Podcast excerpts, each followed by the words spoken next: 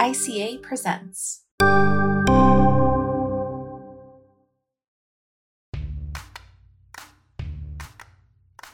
Hi, everyone, and welcome to this episode of Growing Up Comm, a production of the International Communication Association podcast network.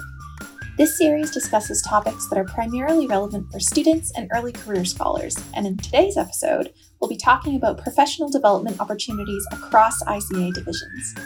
Growing Up Comm episodes are hosted by the ICA Student and Early Career Advisory Council co chairs, and I am one of your hosts, Dr. Chrissy Cook, postdoctoral researcher at National Chengchi University based in Taipei. Today, we are talking with Dr. Nancy Dai, and I'd like to open the floor to my esteemed guest to introduce herself. My name is Nancy Dai. I'm currently working as a assistant professor at the Department of Media and Communication at City University of Hong Kong. I graduated from Michigan State University from the Department of Communication in 2018. Thanks very much for having me on the podcast theory. I should also note that Nancy is our incoming co-chair of the SECAC committee what professional development opportunities have you taken advantage of that ICA offers since the topic of this podcast is indeed professional development within ICA? My earliest memory with ICA's support began with my first ICA in 2013. I sent a humble student paper to the popular communication division and it got accepted. I wrote a cute student paper about how Chinese celebrities communicated with their fans on social media. So I applied for a student travel grant and I got it. And I clearly remember the division chair handing out the checks in the hallway. That was a very heartwarming moment for me as a early career uh, scholar. I haven't even started my doctoral training yet. That was my very first professional development support that I got from ICA. And also, I consider this co-chair position a great professional development opportunity because when you're put in a position like this, it forces you to take on more of a macro point of view of the field. It forces you to think, how do we develop as a discipline? It makes sense. I know that the CAT division has a doctoral consortium they do every year. Are there other kind of events that the different divisions have put on that you've taken advantage of over your ICA career? I have to confess that I'm very guilty of staying within my own division when you go to a conference, you see friends in the hallway and you say hello to them and you end up going to the same session with them. And they tend to do research in your own field. And CAT is a big field, to my understanding. Oh, it's yeah. one of the biggest in our in our conference. I'm very guilty for staying within this bubble. I hope by taking on this co-chair position, I will force myself to do better in this respect and hopefully do something to motivate the other young scholars to look outside of what their division is doing. I think it happens to a lot more people than just you. I think that's very fair and also a very common experience from the larger programs. Scholars who come from these major players like Michigan, where you have a built in network, even though you have that built in network, you have to build your own bubble and then break it repeatedly so that you grow as a scholar since I've been around ICA for a minute or two myself, I do know that some other divisions will offer scholar hours. And that's something that I took advantage of. Mm. I'm currently a postdoc at National Chengchi University. Mm. Uh, and that's because I met my supervisor through a scholar hours program. Yeah, I definitely well. remember the scholar hours or something that has a similar format. Conversing with, for example, uh, the editors of the major ICA flagship journals. And I've attended those sessions. Definitely, I think such an event would be very helpful for all scholars alike, not only early career scholars. Not everybody knows everything about every publication. That would be an unhealthy devotion to, mm-hmm. to one's discipline, I think. Yeah. So these kind of things can help a, a little bit of everyone. I agree. What do you see as some of the challenges of growing up Comm, growing up ICA from student to early career? What do you think some of the obstacles are that young scholars of today need to overcome? If you were to ask me this question three years ago, I would give you different answers. But now that I'm a scholar's career from being a PhD student to assistant professor, I'm now on the opposite side of the table.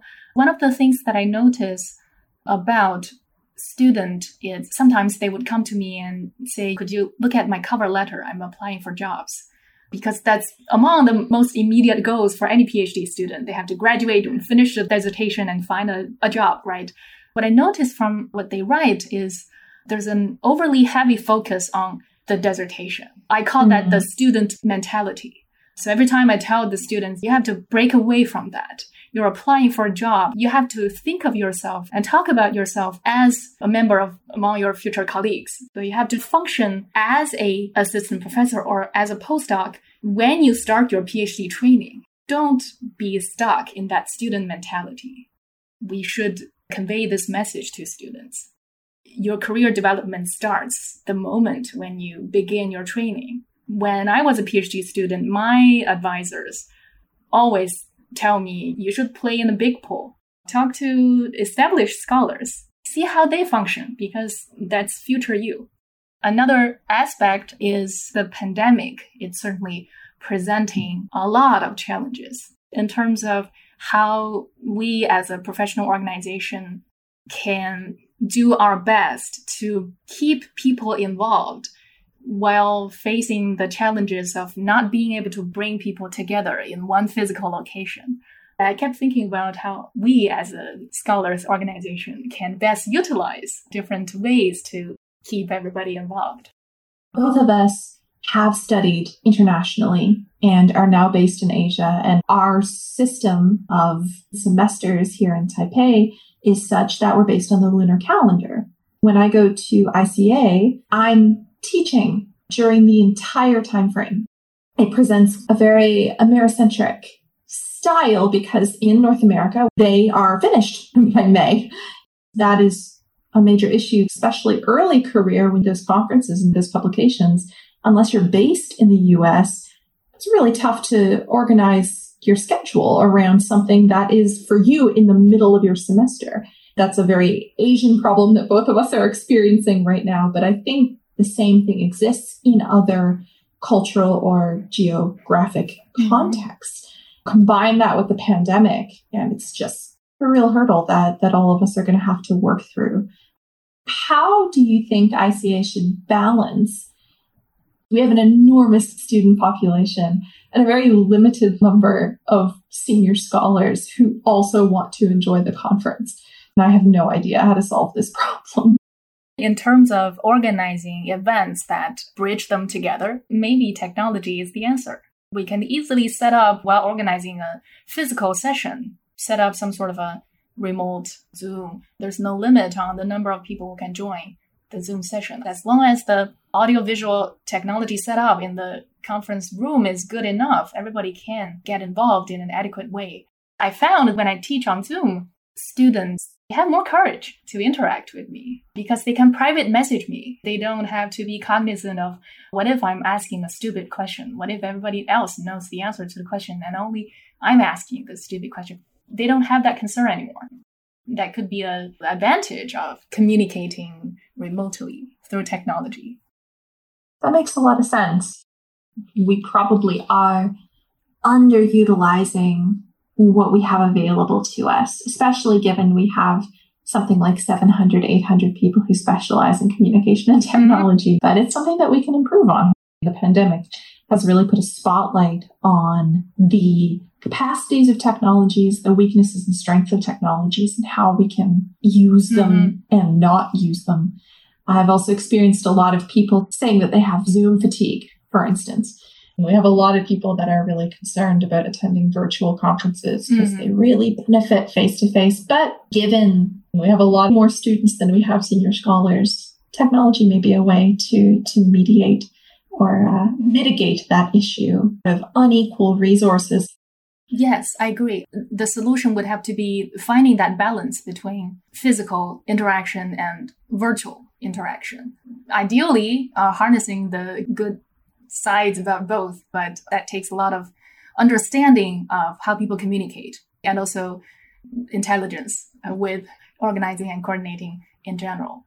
If I get to attend the conference physically, I look forward to explore Paris and feel the culture there.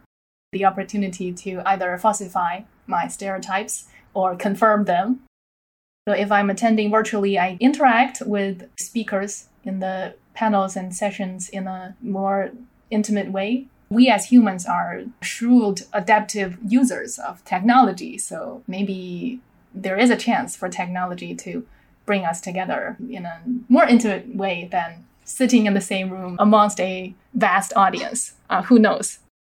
Last year, I had an experience similar to what you described earlier with your students, only that I was chairing a virtual session and I had a very big name in my session.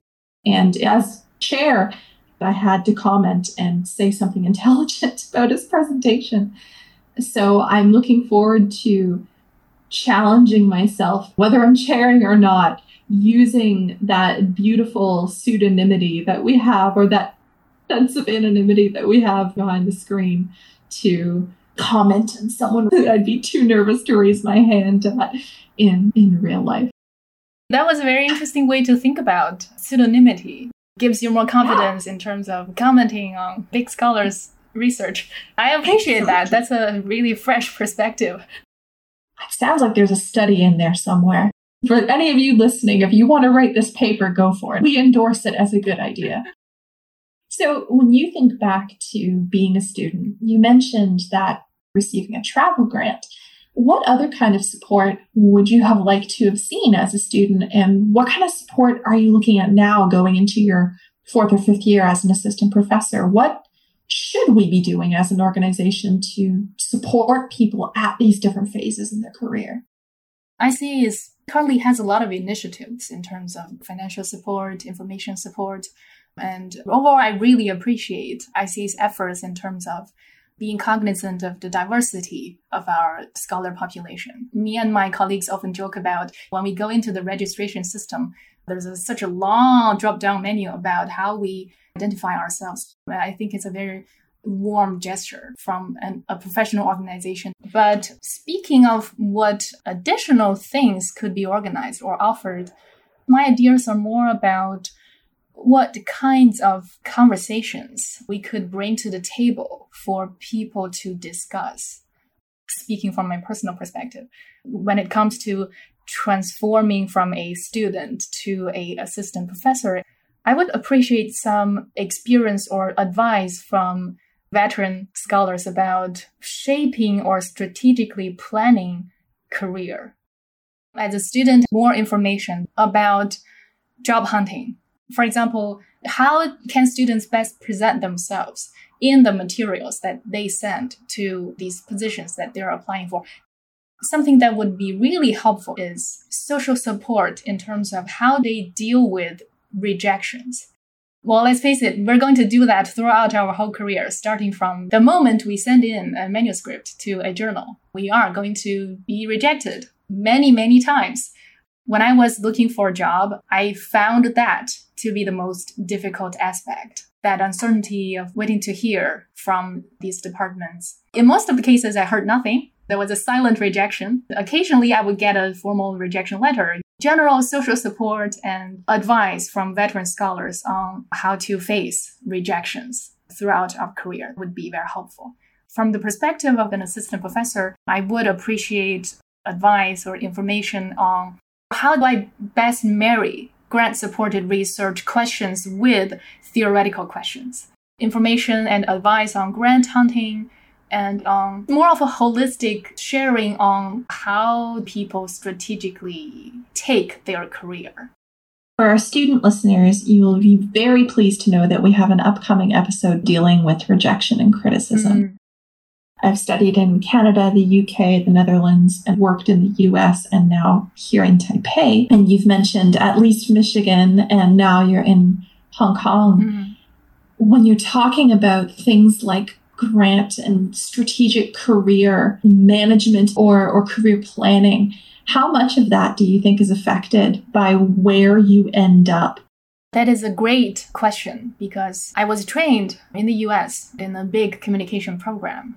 My whole training, first of all, was probably the happiest years of my career in academia so far because I was concerned about was doing good research. I read papers and ask research questions, uh, talk to my advisors about research projects that I was very excited about. But when I graduated and starting my career in Asia, I found that culturally, universities have different ways to evaluate scholarship. In the US, schools are more concerned about are you actively producing papers? We don't care where you publish those papers, but we need to see a healthy line of production. In Asia, there are a lot more rules. Here in Hong Kong, universities want to have this elaborate, quantifiable criteria to evaluate their faculty members. So you have to publish a paper in this tier of a journal in order for it to count, and you have to be the first author, lead author, or a single author. And I would say that in Asia, the schools place more emphasis on seeking grants and doing grant funded research. The connotation of that is forcing you to do research that would solve real world problems. I can't just be concerned about asking theoretically meaningful questions. I have to find ways to marry theoretical contribution with practical contribution. So, one way that I can learn from established scholars, especially those who are successful at both, is where do they get their inspirations in terms of what they do for their next project? Where do they get ideas for writing grant proposals? That's fascinating uh-huh. to me because I think I'm your exact opposite. I can't think of a theoretical contribution to save my life, but I know what annoys me in a practical way and I research it to fix it. And I think that's one of the beauties of, of, organizations like ICA. You can meet people who just totally approach things from a different angle. Mm-hmm. But I agree that that can be really challenging. It's something I've had to adjust to as well. I was trained in the Dutch PhD system, which teaches you methodological and theoretical rigor. I remember having to be on version 16 minimum of any of my papers before they ever were even considered possibly worthy to send to a journal. And then when I worked in the States, it was much more what you described, all about this production line. It felt very much like a, a, research factory and to have a certain amount of publications out per year in order to meet XYZ quotas. It felt very foreign to me as someone trained in the Dutch system where quality is much heavier emphasized in terms of how you're evaluated as a researcher. It's much more like the Asian system. I also find it fascinating that you really loved your PhD because to me, that was absolute misery. I value teaching so much. That's my real passion. I, I research so that they let me teach. It's amazing to me how we all come from these totally different backgrounds in terms of culture, but also in terms of research and training and why we got into academia. And we can all take advantage of these professional development activities mm. in ways that are unique to us. Like you, I would be really interested in seeing the new and creative ways that ICA uses technology to integrate the virtual and face to face to create the ideal hybrid situation. With that, we're going to conclude. Thank you, Nancy, for joining us. Please follow us on our social medias. Thank you so much for having me. And to those who, who are listening, stay healthy, stay happy. As Nancy said, stay safe, stay healthy, stay calm. Thank you for listening to this episode of the Growing Up Comm podcast series, a production of the International Communication Association podcast network. Our producers are Christian Elliott and Jo Lampert. Our executive producer is DeVante Brown. The theme music is by Will van de Kromert.